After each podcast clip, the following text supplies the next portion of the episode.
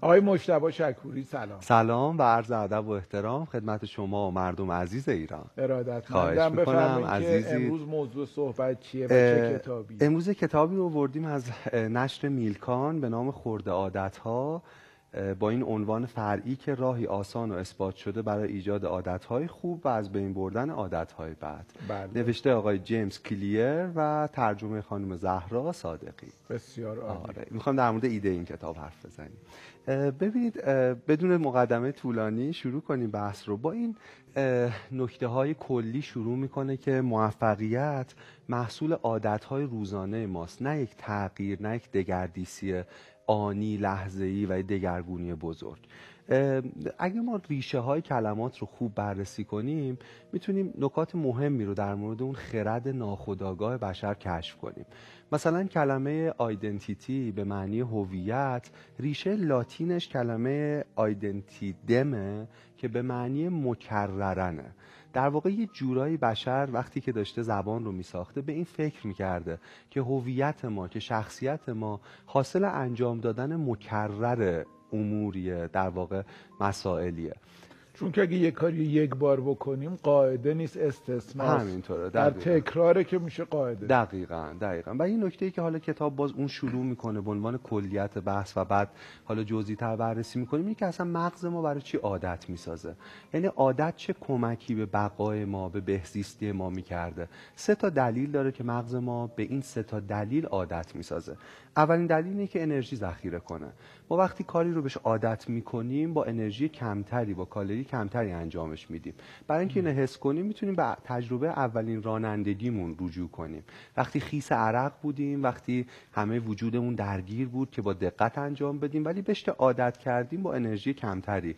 انجامش میدیم. دوم اینه که سرعت واکنش ما رو در مواجهه با امور مختلف بیشتر کنه. ما وقتی شیارهای عادت رو در ذهنمون در شخصیتمون خلق می‌کنیم سریعتر واکنش نشون میدیم و سوم اینه که مهارت ما رو در واکنش بالاتر ببره. اینکه انرژی ذخیره کنیم اینکه سریعتر باشیم و اینکه با کیفیت بهتری پاسخ بدیم همش کمک می‌کنه به بقای ما و حالا توضیح میدیم این عادت ها چطور شکل می‌گیره و بر اساس علمی که مطالعه عادت در اختیار ما می‌ذاره چطور بتونیم عادت های خوب بسازیم چطور عادت های بد رو بتونیم از بین ببریم. یه نکته ای که در موردش حرف می‌زنه این که پیشرفت در در واقع تغییر عادت ها خطی نیست. وقتی ما تصمیمی رو می‌گیریم وقتی شروع می‌کنیم به اقدام کردن که مثلا پروژه ای رو یه کاری رو انجام بدیم پیشرفت اون یه روند خطی رو طی نمی‌کنه. قبلا هم گفتیم مثل بلند شدن در واقع هواپیما از زمینه مثل بلند شدن موشک نیست. یعنی مدت طولانی برای اینکه اون عادت شکل بگیره ما روی زمینیم همه موتورها روشنه با همه قوا داریم تلاش می‌کنیم اما طول می‌کشه. تا به سرعتی برسیم به شتابی برسیم که کنده بشیم. یعنی دوره کشاورزی هایتون می‌گفتن کاش داشت برداشت. قبلا هم گفتیم که این دوره داشت جاییه که نتایج نامحسوسن. در واقع ما بذر پاشیدیم اما زیر خاک دارن رشد می‌کنن.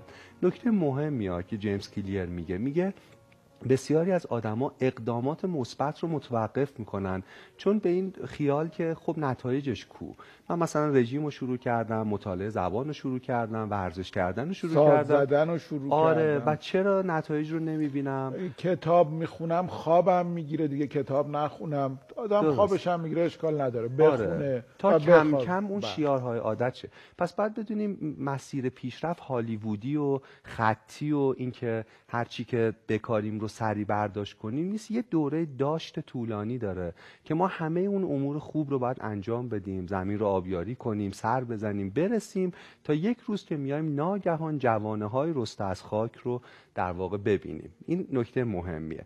یه نکته دیگه میگه قبل از اینکه حالا وارد اون شکلگیری عادت اون سیکلا بشیم خیلی نکته درخشانیه. میگه خیلی خوبه که اگه می‌خوایم عادتی رو در خودمون شکل بدیم تغییر اون عادت رو یا ایجاد اون عادت رو بر اساس هویت در خودمون ایجاد کنیم نه نتیجه.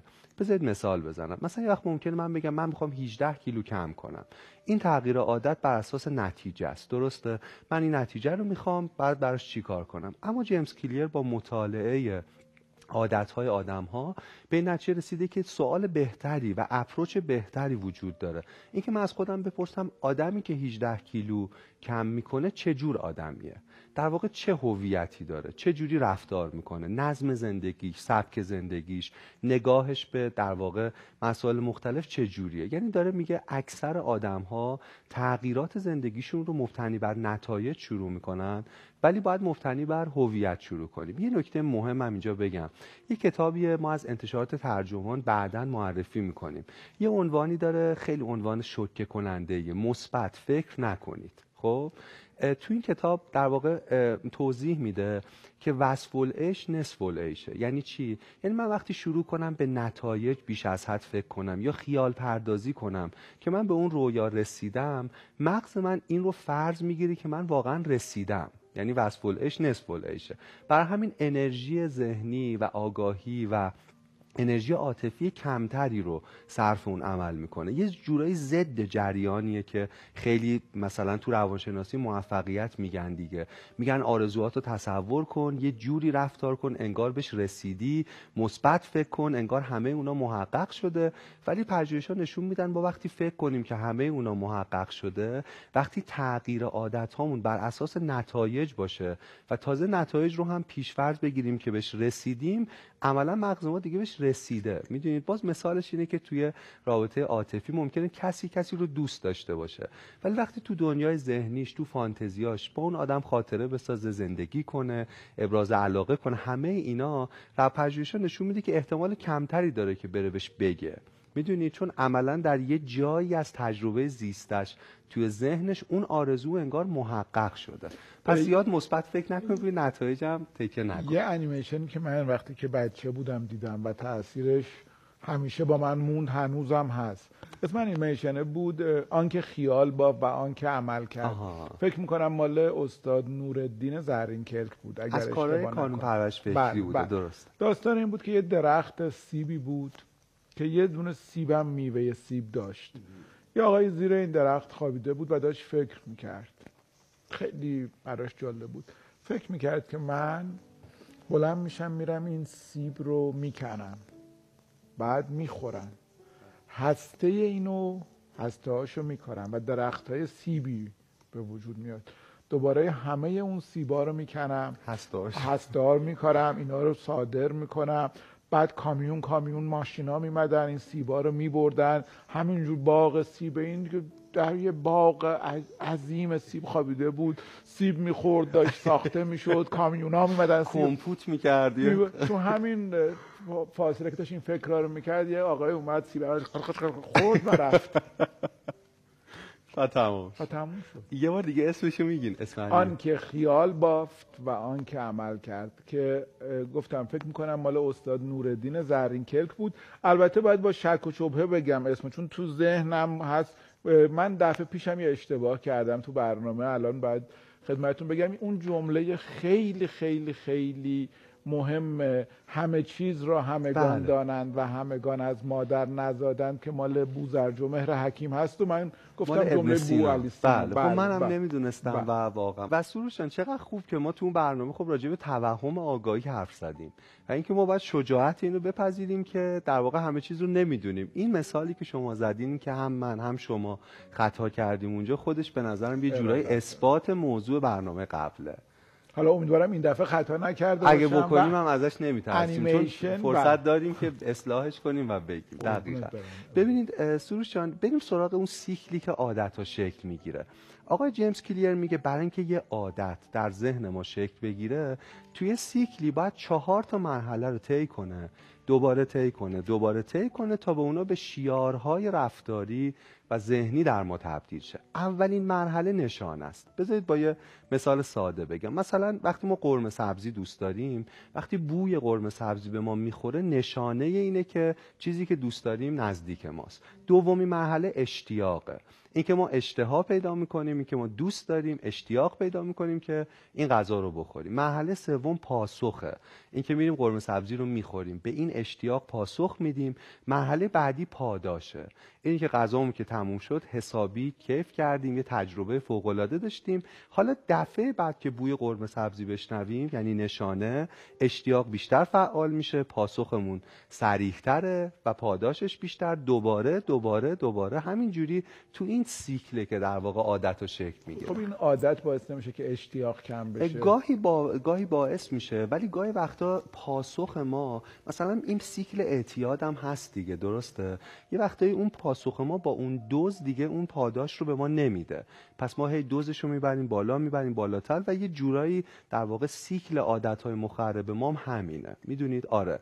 بعض وقتا آدما در واقع دست می‌زنن برای اینکه پاداش رو بیشتر کنن پاسخ رو قوی تر می‌کنن شدید تر می‌کنن. مثل سیگاری که هی آره. مثلا یه زمان آره یه نخ مثلا میکشیده ولی الان برای اینکه اون پاداش رو دریافت کنه باید بیشتر و یعنی یه جورایی این نکته که شما گفتین باعث میشه این سیکل خیلی عمیقتر و خیلی اتفاقا جدیتر مراحلش رو طی کنه. آقای جیمز کلیر میگه ما اگه این سیکل رو بشناسیم اولش چی بود؟ نشانه بود بعد اشتیاق بود پاسخ بود و بعد پاداش بود. میگه اگه این مراحل رو این سیکل رو بشناسیم می‌تونیم ازش استفاده کنیم عادتهای خوب بسازیم و می‌تونیم ازش استفاده کنیم جلوی تکرار عادتهای بد رو بگیریم. در واقع کل کتاب استخونبندیش همین سیکله. بریم حالا جلوتر از نشانه شروع کنیم. نشانه معمولا بیشتر به لحاظ بسری می‌تونه در ما فعال شه. نشانه هایی که در واقع حسگرهای بسری ما قوی ترین و بیشترین و پرتعدادترین حسگرهای حسی ما هستند ما 11 میلیون دریافت کننده داریم که 10 میلیونش مال بیناییه. پس عملا نشانه ها خیلی رو مغز ما اثر داره. مثلا باز توی برنامه گفتم به معتادینی که کوکائین مصرف می‌کردن در 35 میلی ثانیه توی فریمی که اصلا با ذهن خداگاه درکش نمی‌کردن عکس این جنس رو این متا رو نشونشون دادن. همه مدارهای اشتیاق و مدارهای میل و خاص در مغزشون فعال شد. خب؟ پس ما مواظب چیزهایی که اطرافمونه باید باشیم. از همین موضوع نشانه شروع کنیم. اگه می‌خوایم عادت خوبی رو در خودمون شکل بدیم باید نشانه های اون عادت رو اطرافمون فعال کنیم. اگه می‌خوایم عادت بدی رو از بین ببریم نشانه های او رو باید از بین ببریم. من مثلا یه عادت بدی که دارم و شما می‌دونید اینه که خیلی نوشابه انرژیزا می‌خورم. خب من بیش فعالم هستم خیلی بده دیگه. از یه بعد من فهمیدم که تو خونه ما نباید این باشه. حالا گاهی کلک می‌زنم. مثلا مثل قبل همین برنامه که از سوپرمارکت می‌خرم امیدوارم همسرم نبینه این برنامه رو. ولی خب این کارو می‌کنم. ولی کمتر شده. فهمیدم تا وقتی که اینا توی یخچال و من در یخچال باز می‌کنم همه مدارهای اشتیاق در من فعال میشه که مهم نیست چه اثراتی داره دیابت فلان مصرفش کن. همون خب؟ چیزی که درباره اعتیاد میگن دیگه که باید توپ بازی و یار بازی و زمین بازی نباشه. دقیقا دقیقا. حالا در مورد موبایل باز همینطور. مثلا می‌خوام بگم اگه ما موقع مطالعه توجه مجروح میشه به موبایل و شبکه های اجتماعی خیلی خوبه که دورش کنیم. نمی‌تونه موبایل رو میز ما باشه کتابم بخونیم. حتما بذاریم توی کشویی درش رو کنیم دورش کنیم برای اینکه اصلا نبینیمش. پس به این فکر کنیم فعال گوش کنیم که اگر من عادت بدی دارم چه نشانه هایی اشتیاق برای انجام دادن اون کار بد رو در من فعال می‌کنه. اون نشانه ها رو تا حد امکان حذف کنم. ما در مورد نشانه ها خیلی بی در واقع خیلی ضعیفیم. و کتاب با نشون دادن نقطه ضعف بنیادین ما در مورد نشانه ها به ما میگه که تنها راه مقابله حذف کردن یا کاهش دادن نشانه هاست. زغال خوب و در واقع رفیق خوبم هم همینه دیگه. اگر با شبکه اجتماعی از آدم و در ارتباطیم که عادت بدی رو در ما فعال می‌کنه رف... زغال خوب رفیق بله. آره این باز پیشفرض ناخداگاه من در رفیق بد و زغال بله، خوب. بله. آره، من گفتم زغال بد و رفیق خوب. نه شما جفتش رو خوب جفتش خوبه. نه خوب نیست. اصلا زغال بد و رفیق خیلی بد. اگه زغال خوب و رفیق بد. رفیق بد. شما به کجا بله اینا رو باید در واقع حذف یعنی اون رفیقه رو نمی نمی‌تونیم بگیم من میرم پیش فلانی و در واقع کاری نمی‌کنه انجامش میدیم. این تجربه نشون داده که بهتر نریم پیش فلانی. خدمتتون عرض کنم بریم سراغ مسئله دوم که اشتیاقه. اول نشانه بود مدارهای لذت درست میشه و مورد اشتیاق میشیم. خیلی آزمایش انجام شده. عصب شناسا اومدن در مورد اشتیاق یه دونه متهم خیلی مهم رو شناسایی کردن. یه مولکولیه با خواص خیلی پیچیده به نام دوپامین. من خیلی دوست دارم که یه روزی انقدر راجبش بخونم که بتونم در واقع یه برنامه یا چند تا برنامه راجبش حرف بزنیم. این دوپامین ریشه بسیاری از احساسات ما عواطف ما و امیال ماست. یه مولکولی با خواص بسیار پیچیده است. خب خوبه که بشناسیم. دوپامینه که اشتیاق رو در ما شعله ور می‌کنه. دوپامینه که مدارهای لذت رو در مغز ما و خواستن رو فعال می‌کنه. رد پاش رو در عشق میشه دید در مسائل مختلف میشه دید خب یه آزمایش انجام دادن عصب شناسا توی مغز یه سری موش یه سری الکترود گذاشتن که دوپامین ترشح نکنه مغزشون. در واقع دوپامین رو از مغز گرفتن. و چیز عجیبی که دیدن این که موش ها توانایی لذت بردن رو داشتن. ولی اراده ای برای انجام دادن کارها نداشتن. آره حتی غذا خوردن ها. یعنی حتی ما اینکه میل به غذا پیدا می‌کنیم یا امور مختلف که به بقای ما کمک می‌کنه اونا متوقف شده بود. یعنی موشا همینجوری انقدر میموندن تا از گرسنگی و تشنگی بمیرن. در حالی که تمام در واقع سیستم آگاهیشون درست بود فقط دوپامین رو ازش حذف کرده بودن. خب پس تو مرحله اشتیاق ما باید بدونیم که دوپامین خیلی نکته مهمه. حالا یه آزمایش دیگه همین آقای پیتر میلز انجام داده در مورد دوپامین. اومده برعکس اون کار قبلی رو کرده. یه عالم دوپامین به موش ها تزریق کرده ببینه چی میشن. در واقع با این مکانیزمی.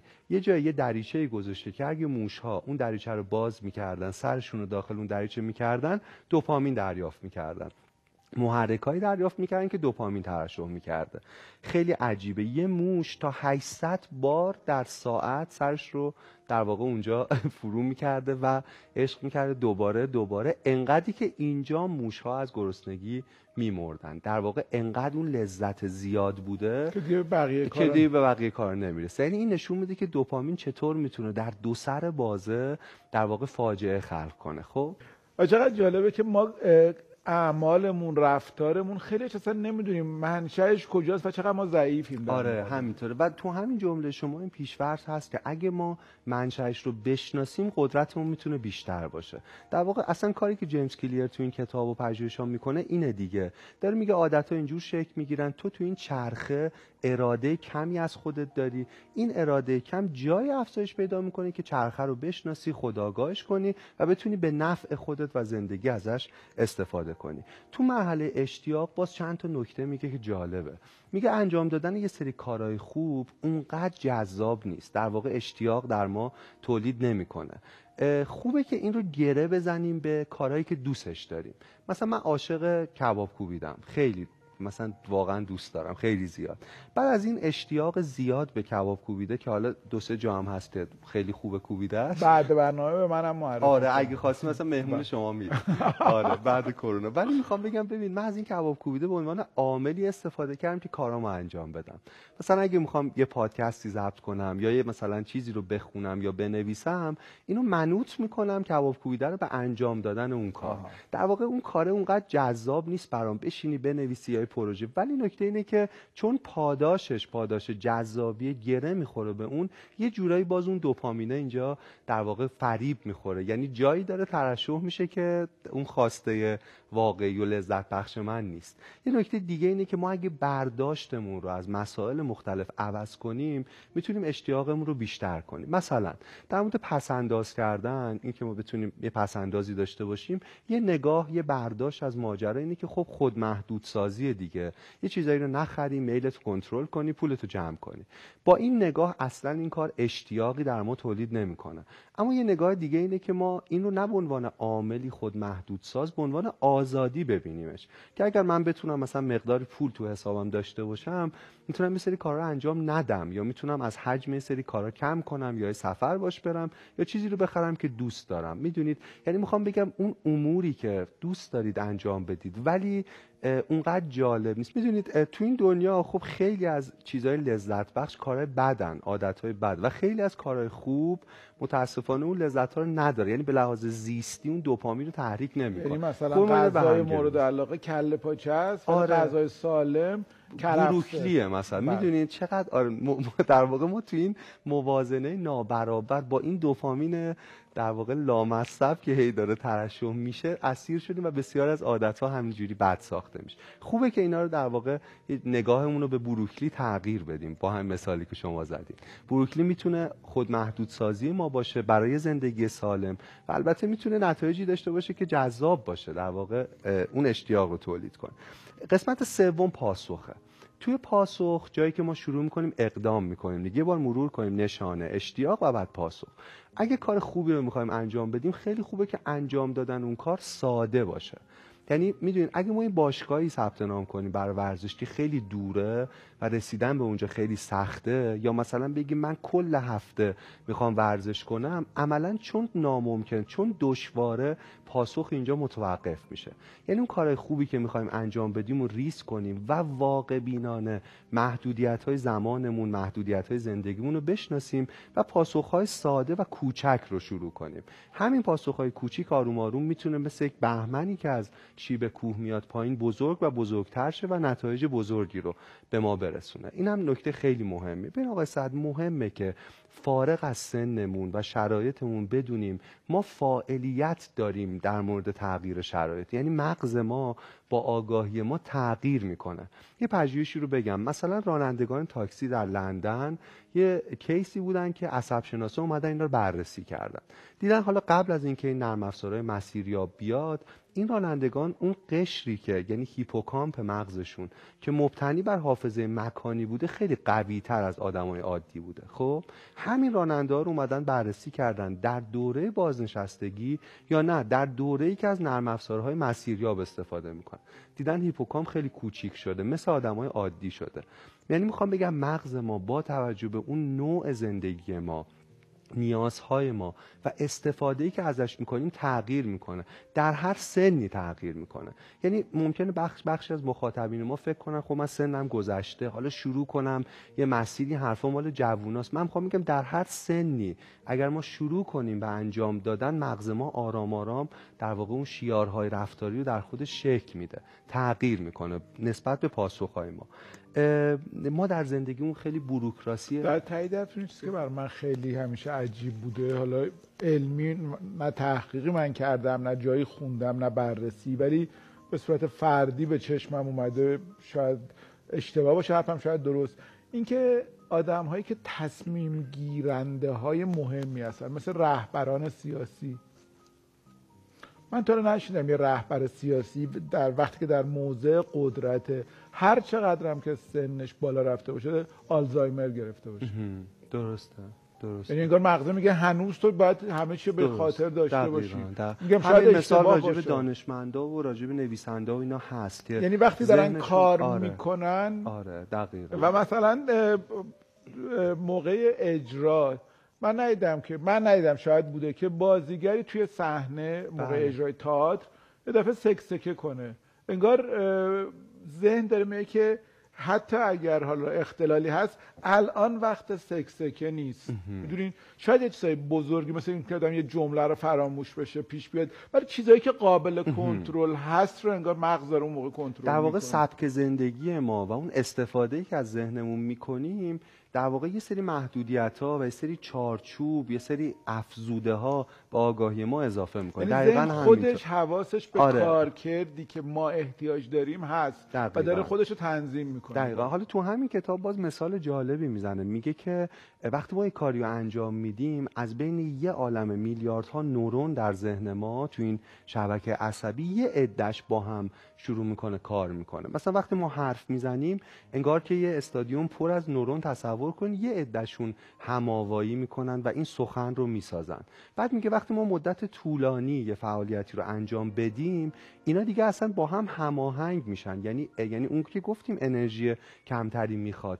اصلا خود به خود وقتی تو اون محیط تو اون شرایط یا در هنگام انجام دادن اون عمل خودمون رو پیدا می‌کنیم خود نورونا شروع می‌کنن هارمونیک با همدیگه هماوایی کرد مثال رانندگی که زدیم که ما اصلا به بله. کلاج و ترمز و دیگه فکر, فکر نمی‌کنیم. در واقع یه شبکه ای از در واقع شناخت در ما شروع می‌کنه با هم فعال میشه و یه کاری رو انجام میده. چهارمین قسمت سیکل ما این بود که پاداش می‌گیریم. خب بعد اینجا خیلی مهمه که اگه کار خوبی رو می‌خوایم انجام بدیم حتما لذت بخشش کنیم. یعنی با پاداش بیشتری همراهش کن. اگر کار بدیه حتما در واقع لذتش رو کم کن. سروش جان یکی از دوستان من می‌خواست سیگار رو ترک کنه از این قسمت چهارم استفاده کرده بود. اینکه اگه گاهی سیگار می‌خرید خودش رو ملزم کرده بود که به خانومش و به یه دوستش که مخالف سیگار کشیدن بودن اطلاع بده. یعنی بگه آقا الان ما یه نخ در واقع سیگار کشیدیم و اونا خب شروع می‌کنن قرقر و تو بی اراده یعنی کوفتش می‌کردن. یعنی در واقع اون سیک رو میشکستن. یعنی اون قسمت آخر رو که در مورد پاداشه رو در واقع دستکاری می‌کرد. برای اینکه دفعه بعد که فکر می‌کنه به اینکه برم سیگار بکشم اون عواقب کار رو در واقع ببینه. یه حالا ایده هست و هیچ وقت کلک نزد که نگه. نه نه نه دیگه چون می‌دونست که باید این کار رو ترک کنه دیگه. در می‌دونست این کار بدیه. حالا این مثال بذارم 1981 جورج فیشر در مورد این غیر جذاب کردن ایده جالبی رو راجع به جنگای اتمی داد. می‌دونید که دیگه جنگ سرد اونجاها به اوج خودش رسیده بود و یه خطر واقعا نزدیک بود که نابودی حیات و همه اینا رو به همراه داشت. جورج فیشر این پیشنهاد داد نویسنده است در مورد این توضیح داد که آقا یه اون کلیدی که در واقع قرار شلیک کنه بمب اتم رو در مثلا آمریکا در قلب یک داوطلب پنهان کنیم و اگه رئیس جمهور مثلا آمریکا می‌خواد اون کلید رو در بیاره و شروع کنه مراحل رو انجام بده. اول لازم باشه که قلب یه داوطلبی که خودش خواسته رو باز کنن کلید رو از کنار دهلیز چپ بیرون بکشن خوناش رو پاک کنن بعد خلاصه بذارن اونجا تیکه های گوشت و نای و اینا رو بذارن. و ب... می‌دونید حرفش این بود که اگه شلیک یک بمب اتمی می‌تونه مثلا چند میلیون نفر رو بکشه بذاریم رئیس جمهور یه دونش رو حس کنه. در واقع از نزدیک حسش کنه. آقا سعد بحث دیگه آرام آرام جمع کنیم. ما در مورد سیکل عادت صحبت کردیم که با نشانه اشتیاق پاسخ و پاداش همراه بود. در مورد اینا حرف زدیم. یه ذرم اینو بردیم تو ساعتهای دیگه مثل خشونت تعصب اینا بهش پرداختیم. ولی آخرش حالا یه نکته مهم من بگم. نکته مهم اینه که خب خیلی از آدما می‌خوان در کاری حرفه‌ای شن و راه حرفه‌ای شدن فقط و فقط بیشتر و بیشتر انجام دادن اون کاره. خب اینجا دو تا نکته باز مهم هست. یکی اینکه ما در کاری می‌تونیم حرفه شیم که درش استعداد داریم. و استعدادمون رو چطور باید بشناسیم؟ سوالی که خیلی تو کوچه خیابون هست من این روزا می‌پرسن. فقط با انجام دادن. یعنی من می‌خوام بگم هیچ راهی وجود نداره که من بتونم در خانم بشینم و تصور کنم که این کار رو دوست دارم یا این کار. جایی من می‌فهمم که اون ویس درونیم و اون صدای درونیم چیه که من کاری رو انجام میدم میچشم و می‌بینم که من مال این کارم یا نه دوستش ندارم. ترشح ترشح میشه آفرین. دقیقا. و انجامش میدم. و نکته بعدی اینه که حتی در کاری که ما عاشقشیم اون کاری که اصلا ساخته شدیم برای انجام اون کار. مثل شما که مثلا فیلمسازی نوشتن اینه ما حتما لحظه وجود داره که اون کار برای اون تکراری میشه. اما راه رسیدن به مستری به استادی در اون زمینه اینه که ما ملال رو به عنوان بخشی از بخشی از مسئله رشد تحمل کنیم انجام بدیم انجام بدیم و بعد برسیم به اون چیرگی به اون این اصلا استادی تو مهمه که آره. ملال رو بفهمیم که جزئی و جزوی از زندگی همینطوره. و اگه ما کار خوبی هم که حتی توش استعداد داریم با تجربه فهمیدیم انجام میدیم نقطه وجود داره که اون کار دیگه مثل اول خوشایند نیست اونقدر. خب انجامش بدیم انجامش بدیم. آرام آرام نتایج بهتری که بگیریم باز این مدار لذت موشک نیست و هوا آره دقیقا. سوال برنامه رو بپرسیم. بله. سوال اینه که اگه ما بخوایم سه تا عادت خوب در زندگیمون شروع کنیم و آغاز کنیم که جا بندازیم و انجامش بدیم اون سه تا عادت چیه؟ برای شما چیه؟ من سه تا عادتی که دوست دارم یکی دارم می‌خواد به ورزش ورزش کردن عادت و شروع کردین یه مدت و آره و یکی از کارها اینه که به همه میگم.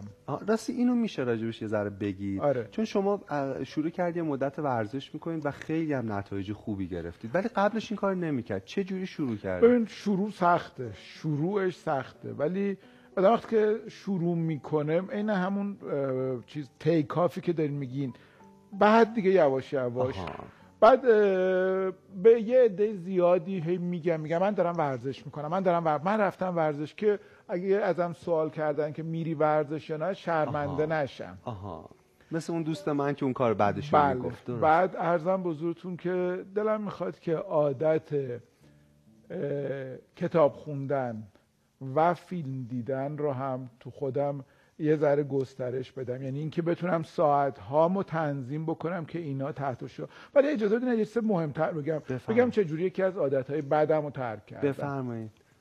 من سالها سیگاری بودم. یعنی قریب 15 سال سیگار میکشیدم. الانم اه، 20 سال حدودا که سیگار نمی‌کشم. یعنی. سال آفرین. 80 سیگار رو ترک کردم. الان داره نزدیک 20 سال میشه. موقعی که می‌خواستم سیگار رو ترک کنم که چندین و چند بار تلاش ناموفقم داشتم. یعنی تصمیم می‌گرفتم عزمم رو جذب می‌کردم و باز نمی‌شد. دوباره دوباره دوباره چیزایی که به من کمک کرد اینا برای من بود. یکی اینکه ناامید نشدم. یعنی باز ادامه دادم. ولی آخرین بار دو تا عامل خیلی به من کمک کرد. یکی اینکه گفتم که یک ماه احتمالا تمام فعالیت های من متوقف میشه. نه کتاب می‌تونم بخونم نه دوستامو می‌تونم ببینم نه زیر بارون می‌تونم راه برم نه موزیک می‌تونم گوش کنم نه یه غذای خوشمزه شادیا برام سطحش میاد پایین تر غم هامو خودم بعد اصلا فکر می‌کردم دائم تصویری که میمد تو ذهنم اینه که دست و پامو بستن و یک ماه قراره به دست. چون وقتی غذای خوشمزه میخوردم بعدش سیگار می‌خواستم. اگه خوشحال بودم یه سیگار کاملش می‌کرد. ناراحت بودم چایی میخوردم. خوابم یعنی هر چیزی با سیگار به کمالش توی ذهن من اون موقع می‌رسید و بدون اون خیلی دارن. هوس می‌کنن فکر کنم. ولی خب می‌خواستم این دفعه دیگه جدی بود.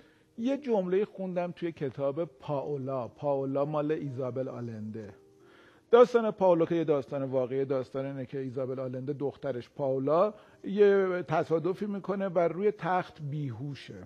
و ایزابل آلنده داره داستان خانواده رو برای این می‌نویسه چون میگن اگرم به هوش بیاد ممکنه خاطره نداشته باشه. که بدون پاولا کیه؟ یه شب خیلی ناراحته ایزابل آلنده که بالا سر دخترش که از هوش رفته و دیگه اصلا فقط با دستگاه زنده است. و داغونه.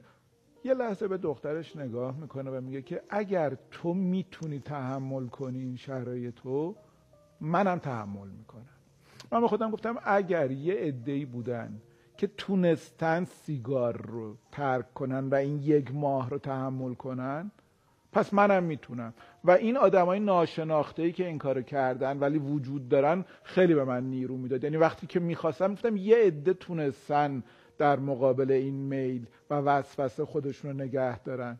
پس منم باید بتونم. یعنی آماده پذیرش این رنج شدم و بعد شد دیگه. و البته امکان پذیریش چقدر جالب آره. بود. چقدر میگن مهمترین دلیل برای اینکه کاری رو میشه انجام داد اینه که, اینه که قبلا. یکی آره آره، عده‌ای داده آدمای. معمولی نه قهرمان های بزرگ آدمای دوستی رفیقی عمویی این کارو کرد. یعنی این رنج رو بر خودش هموار کرد و شد. پس میشه این رنج رو هموار کرد و بشه. چقدر عالی بود و من فکر کنم کل این برنامه یه طرف و این تجربه زیسته پایانی شما. کامل یه طرف عالی بود عالی, عالی که من خیلی. یاد گرفتم خیلی خیلی, ممنونم. خیلی. و بیننده هم بنویسن برامون همینجوری که اصلا سوال عوض کنیم سروش جان الان شما از یه عادت بدی حرف زدید که با یه تجربه زیسته ای در واقع گذاشتیدش کنار من می‌خوام بگم خب خیلی از مخاطبان ما از این تجربه دارن. عادت مثبتی یا منفی. من می‌خوام بگم اینو بنویسن. یعنی تجربه زیستشون رو از کنار گذاشتن یک عادت بد بنویسن. هم این رو به ما نشون میده که امکان پذیر این عادت بد رو بذاریم کنار. هم چالش ها و سختی های راه رو نشون میده. یا نه اینکه چطور عادت خوبی رو در خودشون شکل دادن. بسیار. خیلی ممنون از خیلی شما. خیلی. ممنونم و. خدا نگهدار. خدا نگهدار.